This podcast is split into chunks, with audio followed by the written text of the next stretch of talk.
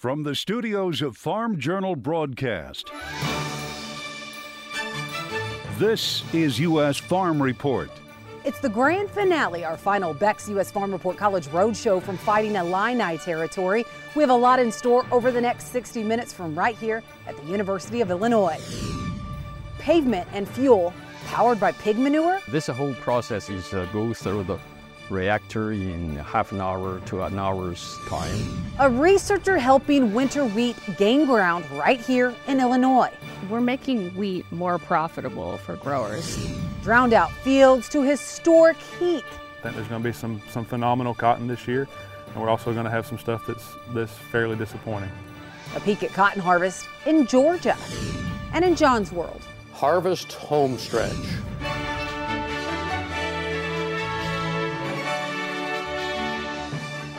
The twenty twenty-three U S. Farm Report College Roadshow from the University of Illinois is brought to you exclusively by Beck's. From farmers' first pass in the field to the final one at harvest, it's a game plan rooted in faith and belief.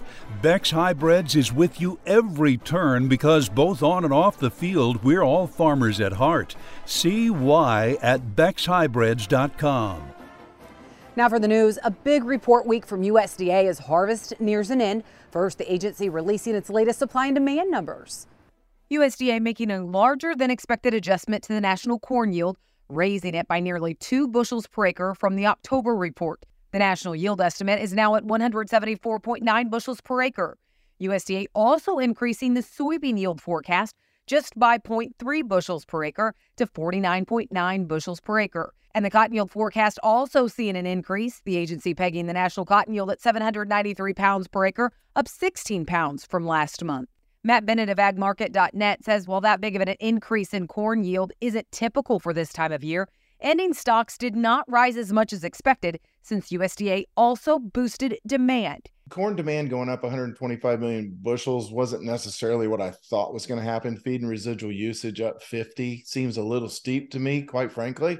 Uh, exports up as well. You know, you've got ethanol up.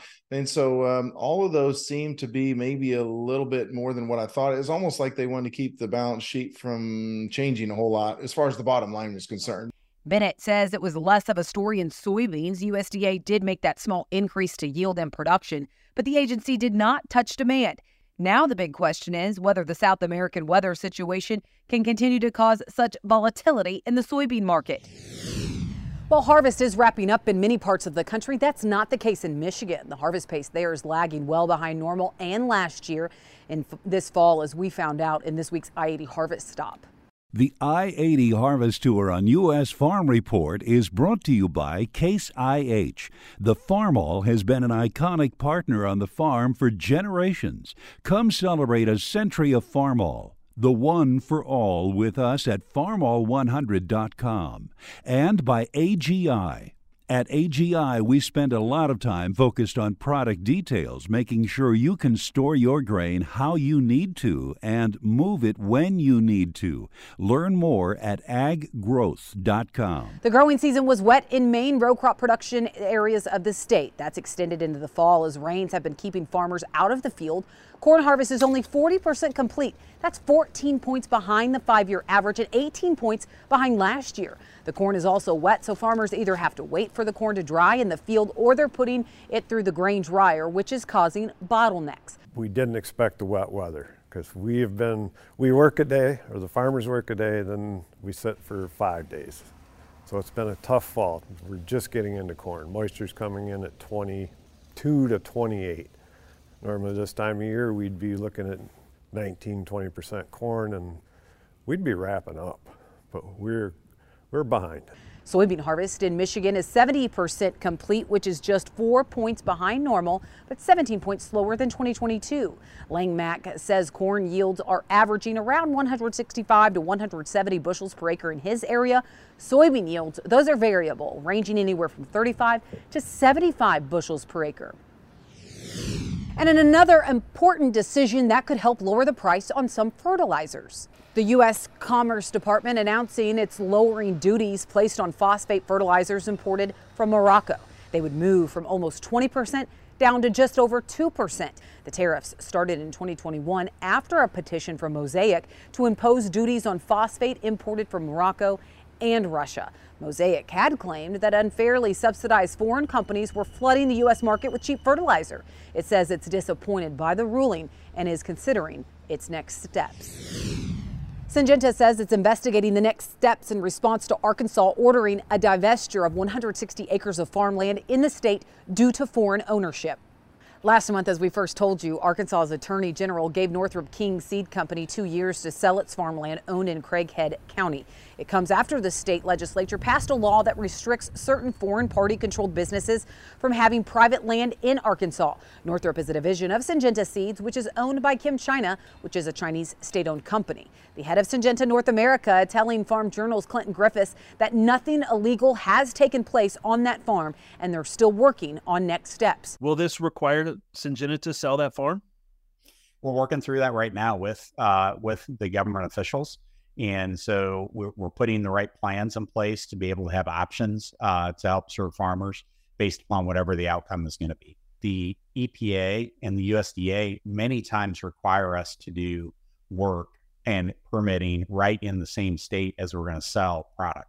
So one of the first things we have to make sure that we figure out here is how do we work with the local community to make sure that we're still getting uh, products tested in their backyard so that we have the ability to be able to sell those products.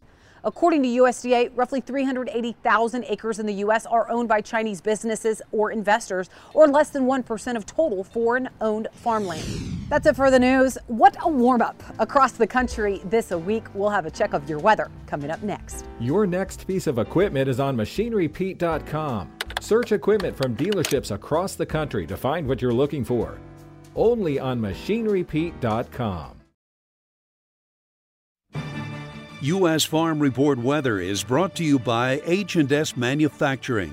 Take advantage of our special three point nine percent low-rate retail finance program. Get three point nine percent financing for forty-eight months on qualifying H and S equipment through the end of twenty twenty-three. See your local dealer for more info. What a warm-up that hit the country this week. Record temperatures in many places, including here in Champaign. Meteorologist Matt Engelbrecht joining us now with weather. Matt, is this a sign of El Nino in the northern hemisphere? Yeah, Tyne, that's something that we're going to be covering the, the next couple of weeks, the next couple of months, uh, the impacts of El Nino on the global circulation, but more importantly on uh, our jet, jet stream. Uh, to answer the question, starting to see the influences uh, in and across the United States already at this point with El Nino, and you want to look right down here with the Gulf of Mexico. The jet stream is going to be, as we'll see in a second, uh, there's going to be a ridge that develops back over the United States, and because of uh, El Nino and the things slowly coming together, uh, we're going to wrap in some subtropical moisture back into Louisiana and the southeast. So those are kind of the initial hints of it. A dry across a good portion of the United States because of that ridge. So let's go and take a look at what we have with the temperature outlook. You got above average temperatures across the board, except L A. They're on the left coast, the west coast. You got temperatures down uh, below normal, but fourteenth through the eighteenth. Yeah, they're just almost going to be one of those situations where we saw something similar in the summer with the ridge of high pressure and a blocking pattern setting up. Remember, in the summer, when we talk about blocking patterns, it takes a while for them to break down. That's why we have an extended trend of above average warmth. Now back to what we were looking at with the precipitation. So this is November fourteenth through the eighteenth. Much like summer, where that ridge develops, uh, things remain pretty dry. We may hint at some moisture coming in through the southeast, but where that pocket of cool air is located right at the base of what's called a trough is where those cooler temperatures are going to be, and the wetter than normal conditions uh, right over Southern California are going through November fourteenth through the eighteenth. What's going on with the jet stream? So again, uh, this has some impacts, or at least we're starting to see the signs of El Nino in the jet stream with this blocking pattern setting up a big ridge up over the United States Monday, Tuesday, and Wednesday uh, with a low pressure system developing back off onto the west coast. By Thursday, Friday, a lot of this energy is going to go to the north rather than kick this ridge out. So that's going to keep this pattern around a little bit longer uh, into Friday, Saturday, and Sunday and the weekend. Otherwise, next storm system, start to see it there with that U working across Texas and Oklahoma. Thanks, Matt. Well, when we come back, what's really fueling soybean prices? Our marketing discussion is from the University of Illinois this week. And after the break, we're heading to the historic University of Illinois Stock Pavilion. Early next year, it will be dedicated as the Doctor Doug Parrott Memorial Arena. Doctor Parrott's career spanned forty-nine years empowering cattle producers and improving beef quality around the planet. He was considered a teaching icon and a legendary livestock judging coach here. What a career he had, and a fitting tribute to a man who dedicated his career to helping producers. Doctor Parrott died unexpectedly in August of twenty twenty-two. He was seventy-one.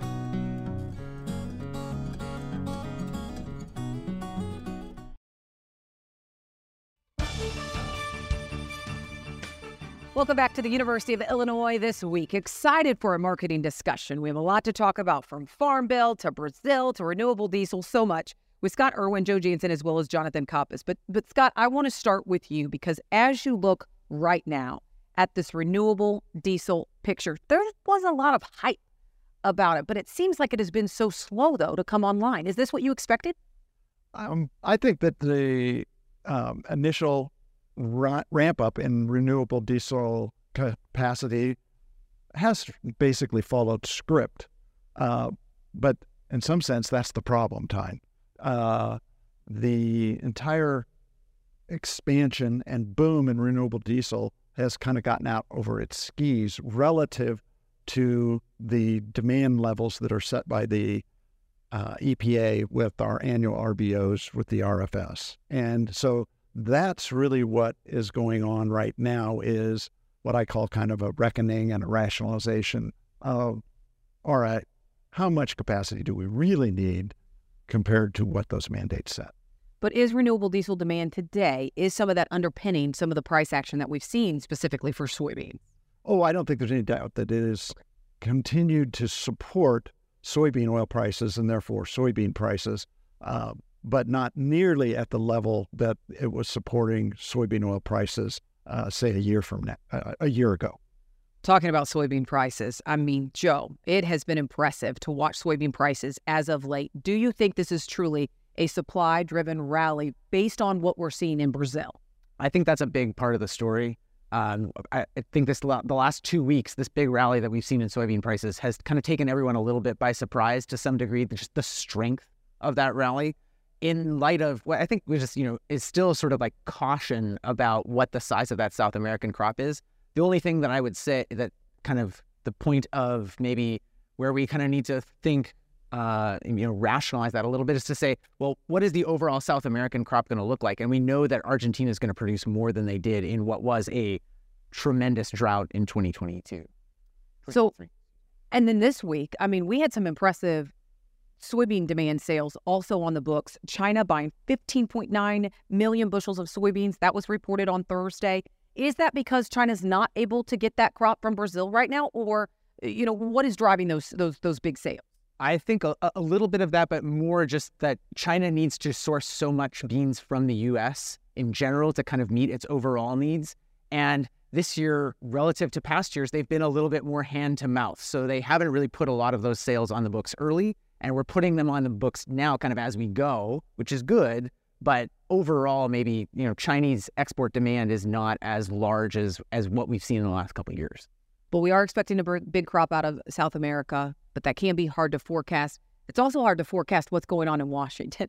Jonathan, as you look at the Farm Bill right now, some talk that we possibly could see some movement on an extension of the current Farm Bill. Is that the likely scenario at this point? It's the most likely scenario out there, given we have a very short legislative calendar left in the year. And so we are, you know, we're kind of up against the December thirty-first deadline when the dairy policy could revert back to permanent law or nineteen forty-nine Act uh, kind of madness type policy. Uh, so you got to see Congress get something done, and the ability to move through both committees, both chambers, conference, and get it back through the Congress in this short time frame is nearly impossible. We still haven't funded the federal government for a year. We still haven't figured out some of the emergency supplemental spending needs. So there's a lot to pack into a very short amount of legislative time. But considering the current Farm Bill today is an extension, would that be okay for U S agriculture and farmers and ranchers? Yeah, I mean, we've this Farm Bill's been in place for five years, and we've seen it operate. Uh, in fact, uh, what we're looking at um, with some of the debate around in increasing price triggers for payments most of those are set to increase anyway. So extending it another year will will basically incorporate that increase um, into the next year. And, and that there's some certainty around that. Even if there's uncertainty over the longer five-year time frame, it is the status quo is what we're used to. Yeah, well, there is some debate about reference price, so we want to get into that. Um, and, and some debate about long-term outlook for prices, what that looks like. We're going to cover it all. But first, we need to take a quick break, and then we'll be back with more U S. Farm Report. U S. Farm Report is brought to you by Brandt, technology-driven nutrition that feeds your crop. Well, I saw several combines still rolling in fields on the drive over to Illinois this week, but also a lot of fall field work taking place. And just an hour from here in Champaign is where you'll find John Phipps's farm, where harvest is still underway. No charts and graphs this week, I'm afraid. In fact, if the elevator didn't open till noon on Sunday today, when I usually tape the show for the following weekend, I'm not sure I would have gotten this one done. I talked a few weeks ago about how the corn seemed to stop drying down around eighteen, nineteen percent, although it's really just taking its time, I guess. Those thirty acre days while we waited somewhat patiently in line soaked up a lot of October, though. In phase one of harvest, I spend way too much thought on how long it's going to take us to finish at our current speed. It also, I also fuss about the yields. This year was more complicated by more acres, thanks to some new rented ground. It wasn't a huge step, but it added to the useful, useless fretting for me about getting done. I am now in the second phase, which is characterized with less obsession with yield on the combine readout than acres left. Besides, at this point, the yield becomes more fixed every minute.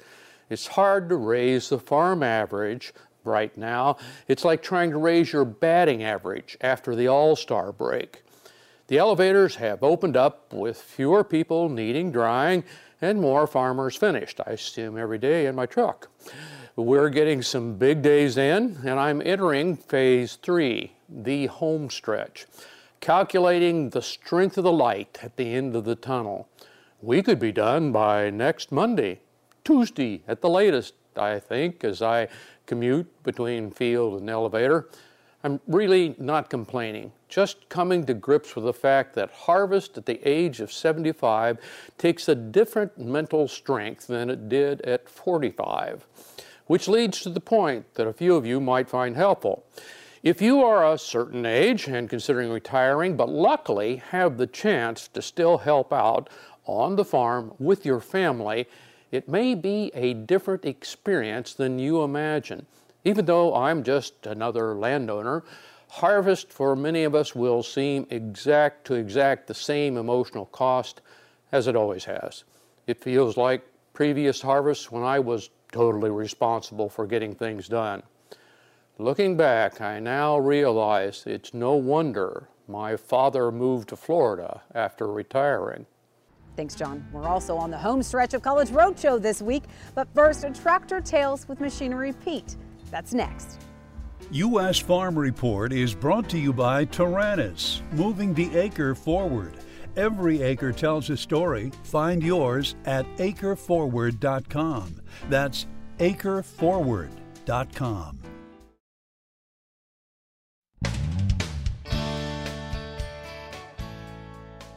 Hey folks, welcome back to Tractor Tales. This week we're going to travel to north central Illinois to check out a Minneapolis Moline that still does work on the farm. I got a nineteen fifty U, my dad sold brand new. He was a mini-mow dealer. And uh, the farmer retired about ten miles north of here. And when the, uh, the sale came up, I come, went up and bought it and drove it home ten miles in the wintertime. And I, then I put a different motor in it so I could pull it. Had a lot of fun with it. Well, it did everything to the motor, and then they had put wheelie bars on it and all that stuff, you know. So my nephew painted it for me. He's a, like I said, he's a body man. Oh, go to Anna when they have a show, and they have a show here in Atkinson and Hoop Hole. Now we're out in rock country. There's a lot of old farmers around here that know, know a lot of stuff about them, you know. They just look at them and enjoy it, like I do. They'll run about uh, six, seven mile an hour in fourth gear, and eighteen, I suppose, and high. Just my buddy. I just drive it around. If I want to pull a tree out or something with it, I use it, you know. It ain't leaving. When I die, they can do with what they want to, but not till then. When we come back, from converting pig manure to pavement to uncovering wheat varieties that could dominate for double cropping systems across Illinois and the U S We have so much to cover from right here at the University of Illinois as our College Roadshow continues.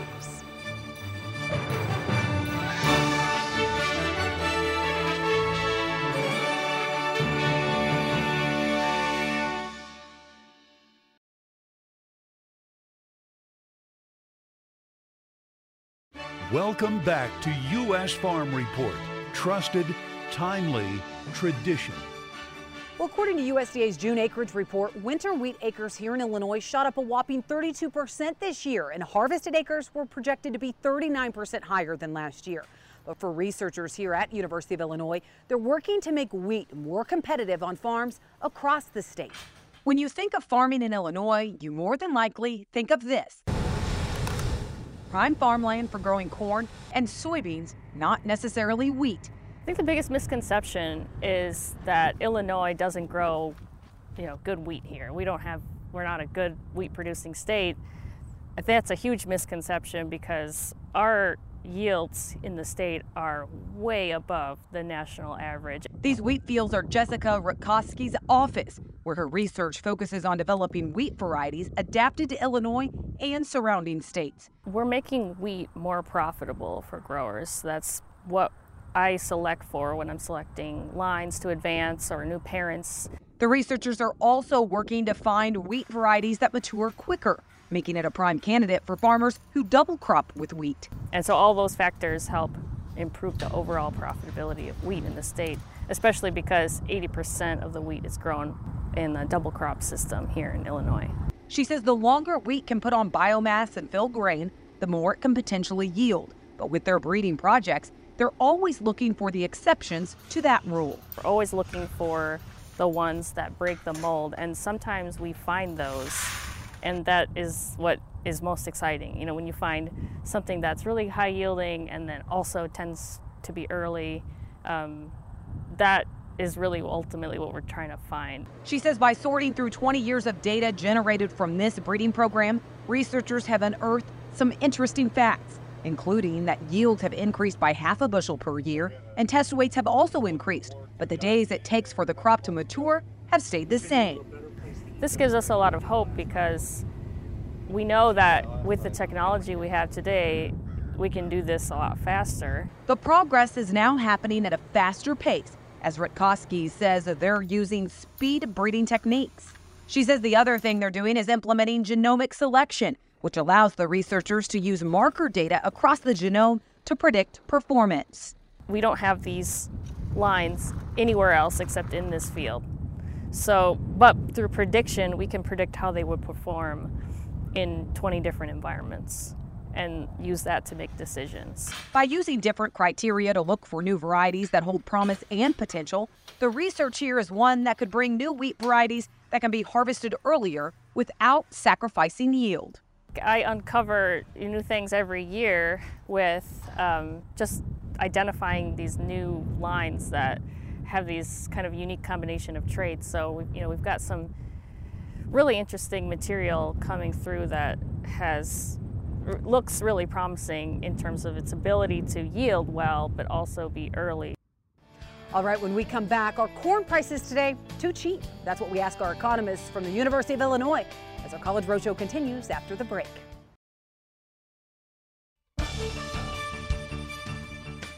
Welcome back to U S. Farm Report from here at the University of Illinois. A beautiful fall day outside. Who would have thought we would see some of these record temps, which is, you know, we planned on this time of year moving things inside because the weather is so unpredictable. But speaking of the weather being unpredictable, El Nino, talking about that really coming into play. What does that mean for production in South America? What does that mean for production in North America? Do you have any good analog years to compare it to? Well, I get... describe myself as a bit of a El Nino, La Nina skeptic. I've been chasing those impacts in the grain markets for most of my career, and uh, they're just not as reliable as people would wish them to be. There's still, I think, some tendencies that we can point to. So uh, with uh, El Nino this winter, the U S Corn Belt will likely be a, a, a little drier and warmer. Maybe that's some of what we're seeing now. South America, uh, the El Nino can be associated with higher rainfall like you're seeing in parts of Brazil.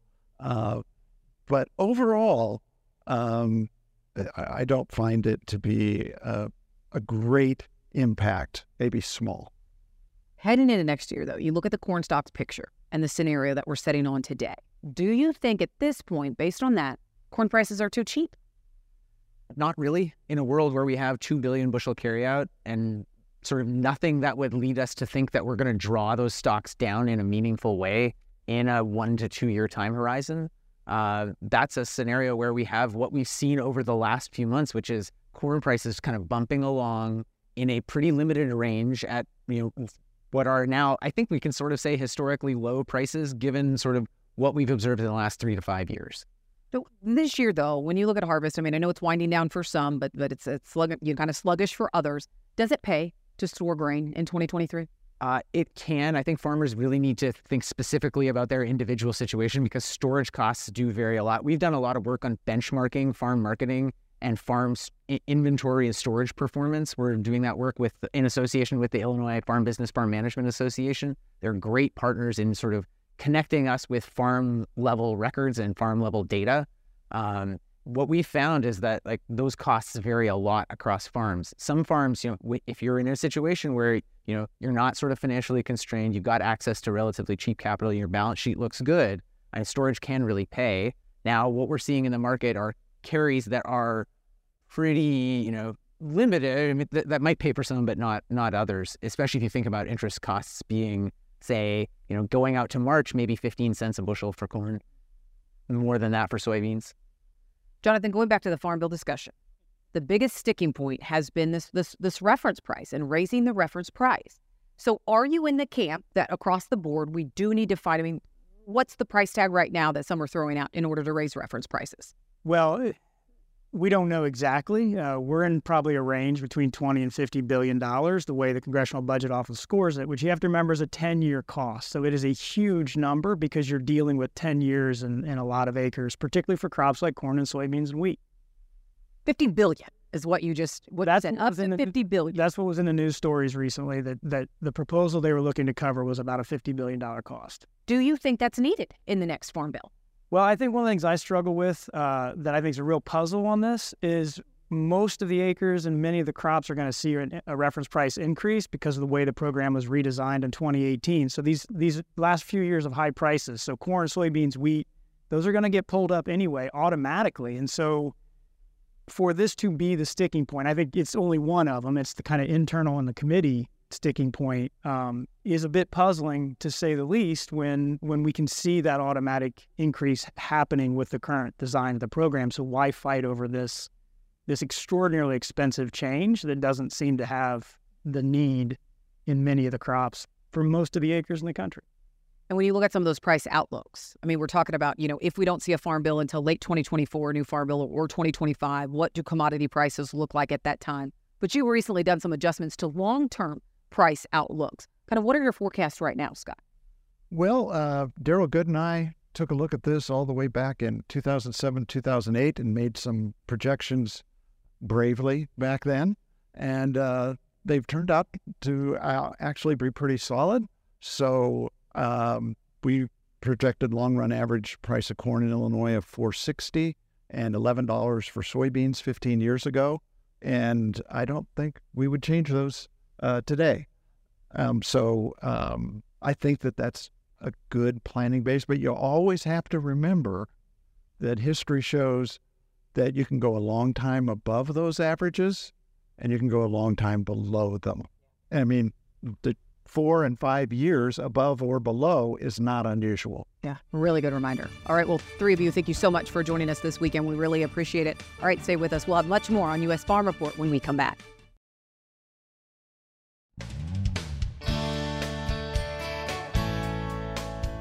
The U S and the European Union, along with more than one hundred countries, have made a pledge to collectively reduce methane emissions by thirty percent by the year twenty thirty. While fossil fuels are responsible for the majority of those emissions, the livestock industry also faces a tall task.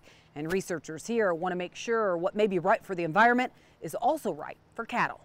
Headline after headline, methane emissions from cows are a growing point of contention. ninety plus percent of the methane that come from ruminants is all going to be eructated, um, and so that's going to come out in a belch, uh, and so that's where it's all coming out the front end. Those emissions come from fermentation. All the fermentation's on the front end, which is actually an important part of how cattle digest what they're eating. Methane is really an important end product of rumen fermentation. It actually removes Um, hydrogen ions, and so that helps fermentation continue. So while it's good for the bacteria, it's not necessarily great from the animal standpoint because it's just a loss of energy. And so with that, we're trying to reduce that while still um, proceeding with ruminal fermentation and helping the animals continue to grow. Josh McCann, an assistant professor here in the Animal Science Department at the University of Illinois, along with U of I's Doctor Rod Mackey, are leading the charge to reduce methane emissions from ruminants like beef and dairy cattle. What we're working on is we're trying to make sure the hydrogen that gets can kind of accumulate when we're reducing methane, that we can capture that hydrogen for productive purposes um, and to help animals grow faster and be more productive. Through a three-year, three point two million dollars project, University of Illinois researchers, along with an international team, are trying to uncover answers to not only help reduce the emissions, but also help boost production in cattle. We have a lot of feed additives that are getting developed now that are being developed to reduce methane. The problem with those is they don't really have any animal benefits. By optimizing the fermentation that happens within a cattle's stomach, the researchers want to find out if an improvement in fermentation can also help animals grow faster and be more productive. We can model that here in the lab with our kind of glass fermenters that we call. So essentially, a function like the stomach or a miniature stomach that, that cattle have, where they do all the same normal processes of fermentation. So we have the microorganisms, and they'll digest the feed particles just like they would in the stomach of a steer. McCann says there are several approaches the researchers are taking to improve the fermentation process. In essence, we're trying to understand how can we um, orient, you know, the different bacteria here within the rumen to capture that hydrogen, Um, so that hydrogen gets captured into volatile fatty acids. Those volatile fatty acids are then the primary energy source for the ruminant animal.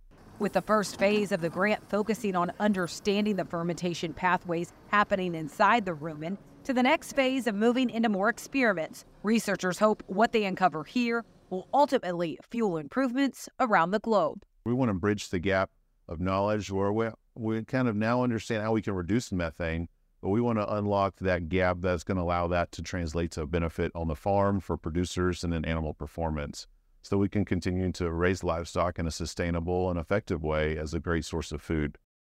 Well, what's the possibility of turning pig waste or manure into pavement? It's not only possible, it could be just a start. We'll tell you why next.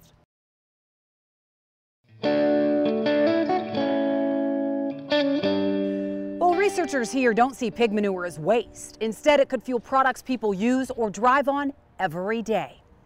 You may look at pig manure as waste, but to researchers here at the University of Illinois, pig manure can be the fuel for so much more. My research focuses on converting bio-waste into the uh, bio-crude oil and then process it into uh, value-added products such as transportation transportation fuels. The bio-waste John taps into is anything from pig manure to food waste to even algae blooms. And it's those products that have the potential to be turned into fuel, plastics, and pavement. I called it environmental enhancing energy.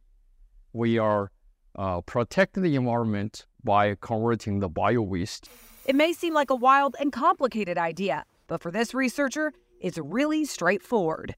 John says with traditional biofuels, the bio-waste is buried underneath the ground, and it can take millions of years to become fossil fuels. But through their process, it actually happens in a matter of minutes. This whole process is uh, go through the reactor in half an hour to an hour's time, and uh, job done, which is similar again to the natural process of uh, petroleum, crude oil. The researchers have found after some pretreatment, what they are producing is very similar to actual crude oil. Then it's under a high temperature, high pressure. It's more like a high pressure cooker. And then during this process, it's a, a kind of a, uh, expedite the process. In half an hour or so, then those bio waste through this uh, depolymerization process, and so then we got the crude oil, uh, similar to what's the petroleum crude oil. Data shows eighty-nine percent of people's daily lives deals with petroleum-derived materials, and forecasts show at some point that resource could run out. But the product they're producing here at the University of Illinois is a renewable option. So in three years, we will demonstrate Uh, of the uh, pavement using the biobinders generated from swine manure and uh, also the food waste for the road pavement. So in three years, we likely see some uh, piece of road demonstrations. And that may be just a start. We are actually now striving for jet fuel. Jet fuel probably the most advanced, and we are very close. So far, the research here is uncovering promising results. And once some of the engineering hurdles are overcome, this lab just may be home to the next big thing, helping producers cash in on waste. Well, we're heading south after the break to get a check of cotton harvest in the second largest cotton producing state in the country. We're off to Georgia next. The Cotton Harvest Tour on U S. Farm Report is brought to you by Delta Pine, dedicated to cotton, committed to you.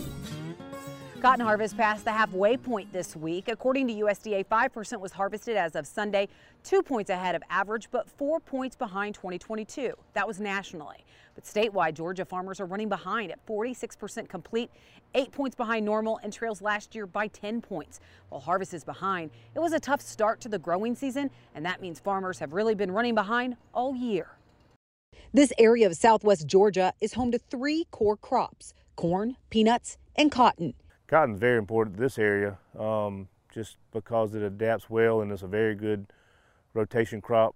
Neil Lee's family has tended to these soils since the eighties, and he started farming here in two thousand one. And this year, it's one to remember. This year we started off, uh, it was cool, um, dry when we started planting. But then toward the end of May, Lee says it stayed cool but turned extremely wet. At the end of May, we got a lot of rain. It was times we got five to six inches at a time. It wasn't just a shower here and there. Some of this farm ground was drowning from so much rain. We had anywhere from nine to, I think, twelve inches in a week. I would say that we lost somewhere between probably seven and ten percent of our crop. Ethan Cody is the agronomist on this farm, and he says the cool temps also stunted the growth early on. I looked to have a stand up within six to eight days of planting. We had some stuff that was stretched all the way out to, you know, ten, twelve, fourteen days. As the crop was recovering from too much rain and the cooler temperatures, the area then saw a sudden switch with a heat wave hitting the crop. It was one of the hottest um, summers we had that I can ever remember. The heat this summer did help push the crop to maturity quicker. What was looking to be a delayed harvest is now right on time.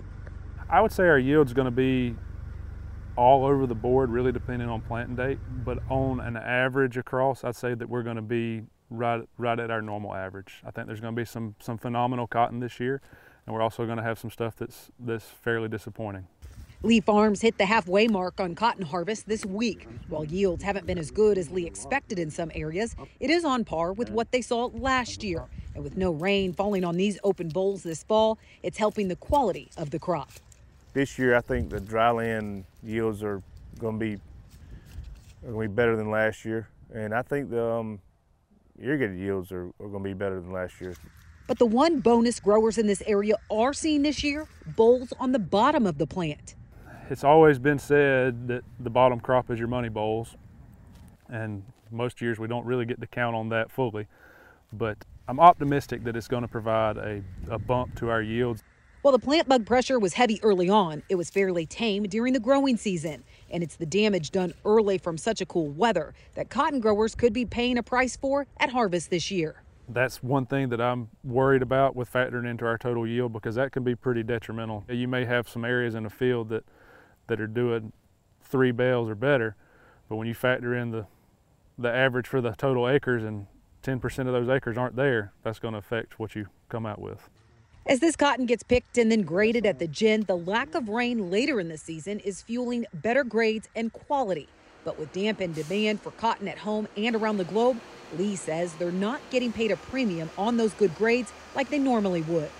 I just wish more people would, would wear more cotton and then put it in the stores. As Lee reflects back on twenty twenty-three, it's an average year, but his plea for more consumers is to buy and support American-grown cotton, a natural fiber that he hopes will continue to be the fabric of our lives. Well, we had a mix of it all this weekend. Wheat research, pig manure to pavement, even cotton, as we wrap up our twenty twenty-three College Roadshow this year. Thanks to everyone here at the University of Illinois. Next week, we're still Road Warriors, bringing you the show from the Missouri Governor's Conference on Agriculture. We hope that you'll tune in as we work to build on our tradition. Have a great weekend, everyone.